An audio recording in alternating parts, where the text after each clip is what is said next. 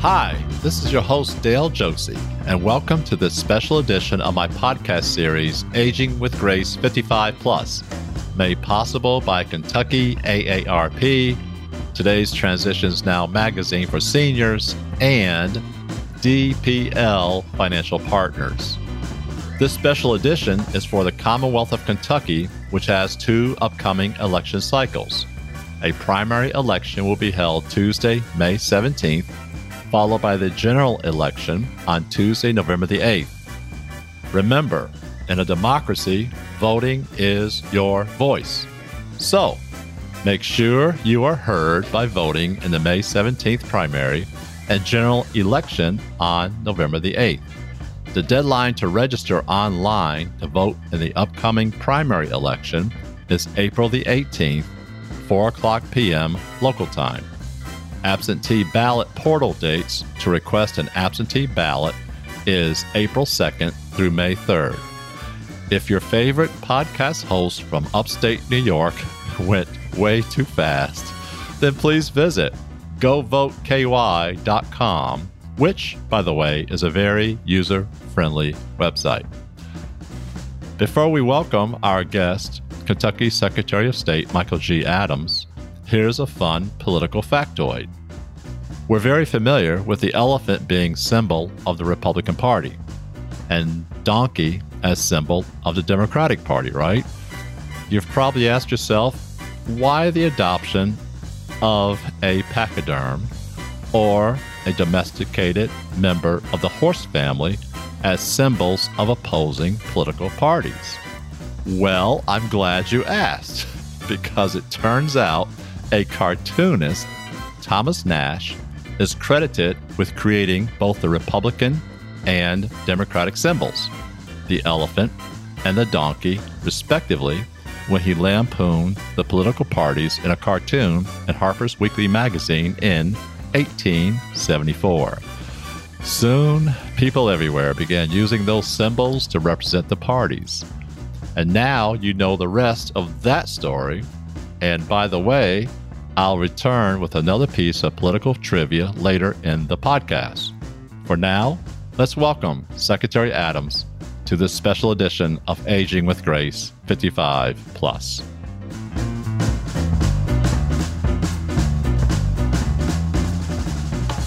Welcome to Aging with Grace, Secretary Adams. How are you today? I'm great, Dale. Thanks for having me on today well, absolutely. Absolutely. You know, we're absolutely grateful that you're here.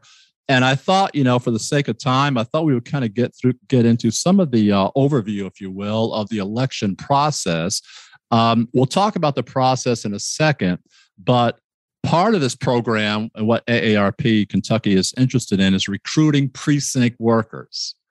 And so we want to make sure that we have enough precinct workers. Can you kind of walk us through that process? I want to especially thank AARP. Uh, they have been just a great partner uh, with our office the last two years and getting information out to the public. And that's been really helpful. That's the, the biggest challenge I've gotten this job. There's lots of good news uh, there's been expansion of voting opportunities. There's been improvement of the security of the process. But unless we get that information out to the public, it doesn't do anybody any good. So I'm real grateful for this partnership. Uh, so to your question, let me put this into context. I was elected to this position in 2019 before COVID. Uh, I was sworn in uh, two months before the first COVID case in Kentucky. Uh, and the very first thing I told the legislature was that we have a poll worker crisis in Kentucky. It takes 15,000 volunteers to run an election in Kentucky. My staff is about 35 people. You can do the math. I don't have 15,000 people to run this election running uh, out of our office. Uh, the government doesn't do this. Volunteers do this. Civil society does this. And without election workers, you don't have an election. Uh, so we need all the help we can get uh, I needed help before COVID, and COVID certainly hasn't really helped with that. It's made it even harder. Disproportionately, the people that step up and help us are senior citizens. I'm so grateful to them for doing that. We still need their help. I also need younger people to step forward assist us as well. Mm-hmm. Uh, the easiest way to become a poll worker is to go to our website, govoteky.com. We've got a portal there where you can register. You just enter in some basic information about yourself and hit the button uh, we automatically convey that information to the county clerk in your home county, and then your county clerk will follow up and, and bring you in. Uh, one mm-hmm. quick point on this, too. Uh, when I took office, our laws prohibited independent, libertarian, and so forth voters from being poll workers. You had to be a Democrat or a Republican. Only only 90% of our voters are Democrats or Republicans. About 10% aren't. And we discriminate against those people. And I don't mm-hmm. believe in discrimination, mm-hmm. but it's also just dumb to write off 10% of your voter pool and mm-hmm. not let them be poll workers. Uh, any registered voter in Kentucky now today is eligible to be a poll worker. Okay. And so if you're registered to vote, then take one step further in civic participation and join us at the polls and help us run this election if you can. Absolutely, absolutely. We encourage people to do that. I'll also include that information, go govoteky.com, uh, as part of the show notes for this episode. Um, Secretary, the other thing that's uh, intriguing too, uh, about in terms of your administration, is the creation of an online voter services portal. And I think that's very, uh, it allows people who need to vote absentee to fill out an online form. Can you talk to, through us the efficiency of that and why that's important for for voting safety in Kentucky? Thanks. Yeah, I'm real. I'm real proud of this uh, administrative reform we've introduced. So to put this again into some context, it used to be if you were going to vote by absentee ballot, and my guess is most of your listenership qualified, Uh, you you qualify on the basis of age or disability, illness, all sorts of categories. Just age alone uh, yeah. qualifies you to vote absentee ballot. And by the way, this is a right that's in the state constitution. I didn't I didn't create absentee voting. We've had it in the constitution as a right since 1945. Really? Just how do we make this right more available and easier for our voters? Mm-hmm. So when I took office, the way to vote absentee was you had to write a letter to your county clerk and ask for an absentee ballot. Uh, you do apply by mail then the clerk got your application. They would hopefully approve that. They'd mail you back the paperwork to fill out. You'd fill the paperwork out. You mail that back. This took like a week or two. That's just not efficient. It's a waste of time and resources. And the, it made this harder for the clerk. It made it harder for the voter. We got rid of that. You can do that if you want, but the better way to do it is this go to our website, govoteky.com, and there's a button there you click on for your absentee ballot. Again, you don't have to use the computer, but you can if you choose. Uh, the portal allows you to request your ballot and process it immediately. Okay. So instead of having this back and forth in the mail, we got rid of that. Now you can just do it directly. It's more secure that way, but it's also much faster. Uh, the go ahead. I see you have a question. Yeah, let me ask you a question. Uh, so if if I request this information remotely, does that not increase the probability that I could be a, uh, that uh, for a potential fraud? Because how do I validate who I am remotely to vote in Kentucky? Well, that's a good point. We, we thought of that too. It used to be that you could just sign something mail it in and say you were so and so, and there was no verification process at all. Uh, the first thing that I did here uh, when I when I won was implement a photo ID requirement, uh, and we actually apply that also to the absentee voting as well. Uh, it's it's very convenient. Basically, uh, you punch in some personal information and we verify that against your photo ID. You don't have to produce it on the website in any way. We have a partnership with the Beshear administration, uh, the Department of Motor Vehicles. Uh, we take the information you provide us, your, your personal information. We, we confirm that with them against their database. Uh, they issue all the IDs. They issue driver's licenses. They issue other state IDs. We verify that with them. It takes seconds. And then we confirm that you've been verified and we process your request. And then here's the best part about the portal it makes the election more secure because it lets us verify the voter, but it also lets the voter track her ballot. Uh, it used to be you just took it on faith that, that your clerk sent your ballot out and, it, and you were going to get it in the mail. Right. Uh, now you can actually track it the way you track an Amazon package. Hmm. 24 7 from the comfort of your home on the same website, govoteky.com. You can see where your ballot is. You can see if the clerk has sent it out. You can see if the clerk got it back and counted your vote. Mm-hmm. I'll give you a personal example. I voted absentee. I lived in DC for a few years, uh, many years ago. I still voted in Kentucky, voted absentee. Uh, and I used to FedEx my absentee ballot in because I was so panicked about it getting lost in the mail. Wow. And I wanted a tracking number on it. Well, now I've given that to all Kentuckians and it's free. You can track it yourself on our website, govoteky.com.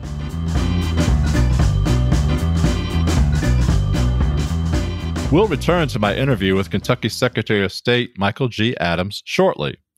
Earlier, I promised to share another piece of election trivia. So here it is in the form of a question. In American history, who was the only president and vice president not elected to the office? In American history, who was the only president and vice president not elected to the office? I'm probably not allowing enough time for this brain tease, but we have to take time to thank our sponsors.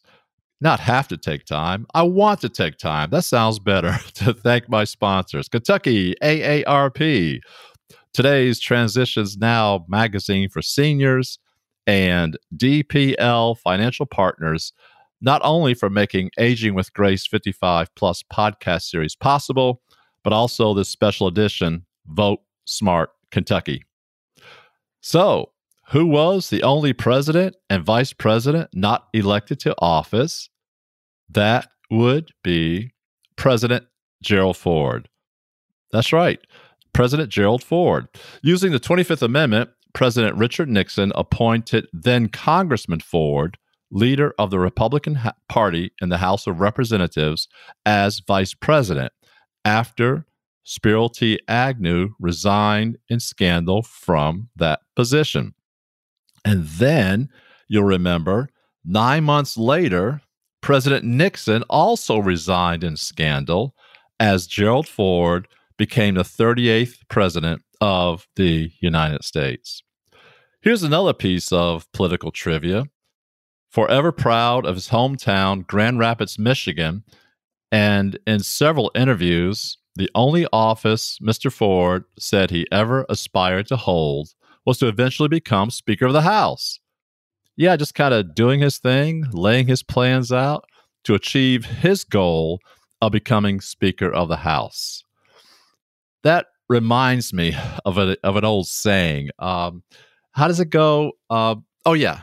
Um, th- yeah, here's the old saying that God laughs at the plans of men as his divine destiny directs the carefully made plans of men and women.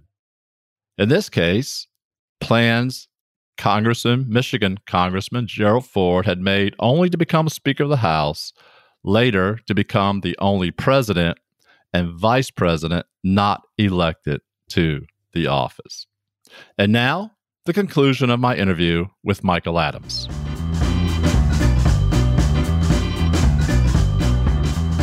Another question for you is, uh, and I'm sure a lot of our older vo- voters will enjoy hearing it or enjoy this question as well. Um, you were able to put together a bipartisan movement to move away from uh, electronic voting machines toward paper ballots, and that to me is truly the bedrock of voting. You mm-hmm. versus the potential manipula- manipulation of uh, of bits of data, uh, one way or the other. Um, you, but you you were the one to take that uh, took that initiative to make that happen. And I want to say thank you. How engaged was that? And what does that mean for Vote Kentucky Safe? Well, I'll tell you what. I uh, I worked really hard to get this job. I spent 15 months in a primary and six months in a general election, traveling the state nonstop. I drove 50,000 miles across the state. That's around the earth twice. I did over 500 uh, campaign stops, uh, blue counties, red counties, everything in between. And I will tell you this the one issue I got asked about the most from Democrats, Republicans, Libertarians, Greens, everybody is about the voting equipment. And it, and people told me that they trust paper ballots more, that they want the security of a paper trail. Let right. me be clear. Our our machines are not on the internet. They never have been on the internet. Excellent. They have no modems. Mm-hmm. Uh, but I want Kentuckians to trust our process. And they trust our process more, regardless of their ideology. They trust it more if they vote on a piece of paper and they see it go into the machine and they see that vote counted and they know that when the election's over i can open the machine up and count the paper ballots and verify that the count was right mm-hmm. we can't do that with electronic machines uh, in owensboro in 2018 uh, the, the last election before i ran for office there was a tie vote for a state house seat in owensboro and they tried to do a recount and they couldn't because you can't recount machines unless you've got paper ballots to count against, right? To verify right. the count. Mm-hmm. Uh, so whether it's so you can have a recount or so you can have an audit, you got to have paper ballots as your backup. Uh, so we actually got a near unanimous vote on this. Both parties came together. Uh, the Democratic governor was for it. I'm a Republican. I was for it. We had both parties in the legislature come uh, come together on it. Uh, when I took office, we had 29 counties in Kentucky that didn't have a single machine, not one that could process a paper ballot. Uh, now all 120 counties have paper ballot machines. Some have a mix of paper and electronic. Now, so the 29 counties, excuse me, Secretary, the 29 yeah. counties, uh, you couldn't vote on paper, but you could vote electronic machines. Correct. correct? Yeah, okay, go correct. ahead. Mm-hmm. And so uh, I've done a few things on that point. The first, uh, I procured federal uh, funds, matching funds for our counties so they could upgrade their equipment. That's how in 2020 we got every county up to paper ballot equipment. But some counties still have a mix of paper and electronic. They're wanting to upgrade uh, to paper.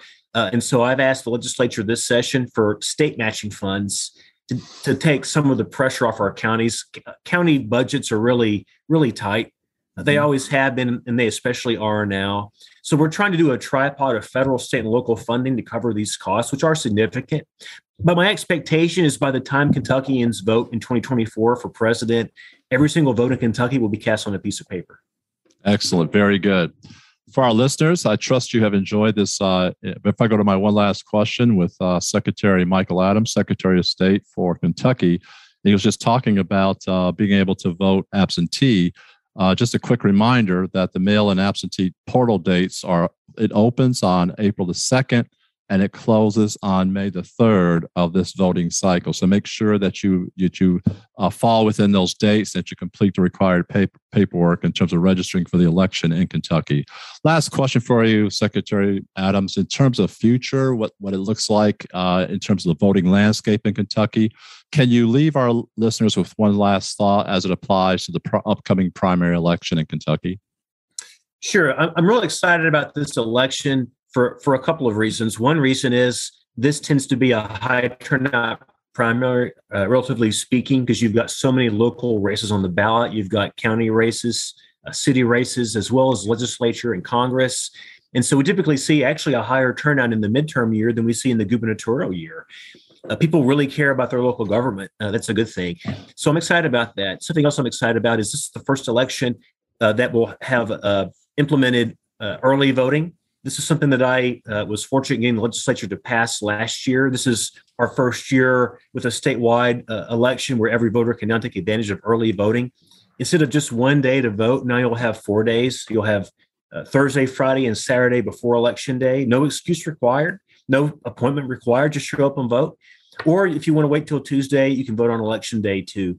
But I'm, I'm real proud of that. This really makes it easier for voters to vote. It's something that, again, I want to reiterate.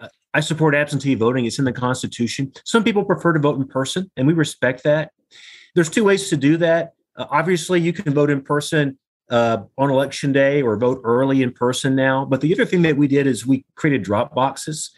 If you want to vote absentee ballot, but you don't want to mail it in, because you have concerns about postal delivery, that's fine. We've got a drop box now in every county. Some of have multiple drop boxes, and your county clerk can tell you where those are. Usually it's at their office and some other locations. So this has all the benefits of voting absentee with all the benefits of voting in person because you can personally convey your ballot to the county clerk at the drop box. Very good. Secretary Adams, thank you so much for your time. I truly appreciate it. Thank you. Great to be here.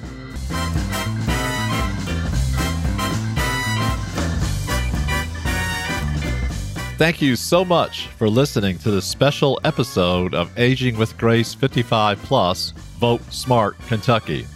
This series is sponsored in part by Kentucky AARP, today's Transitions Now magazine for seniors, and DPL Financial Partners.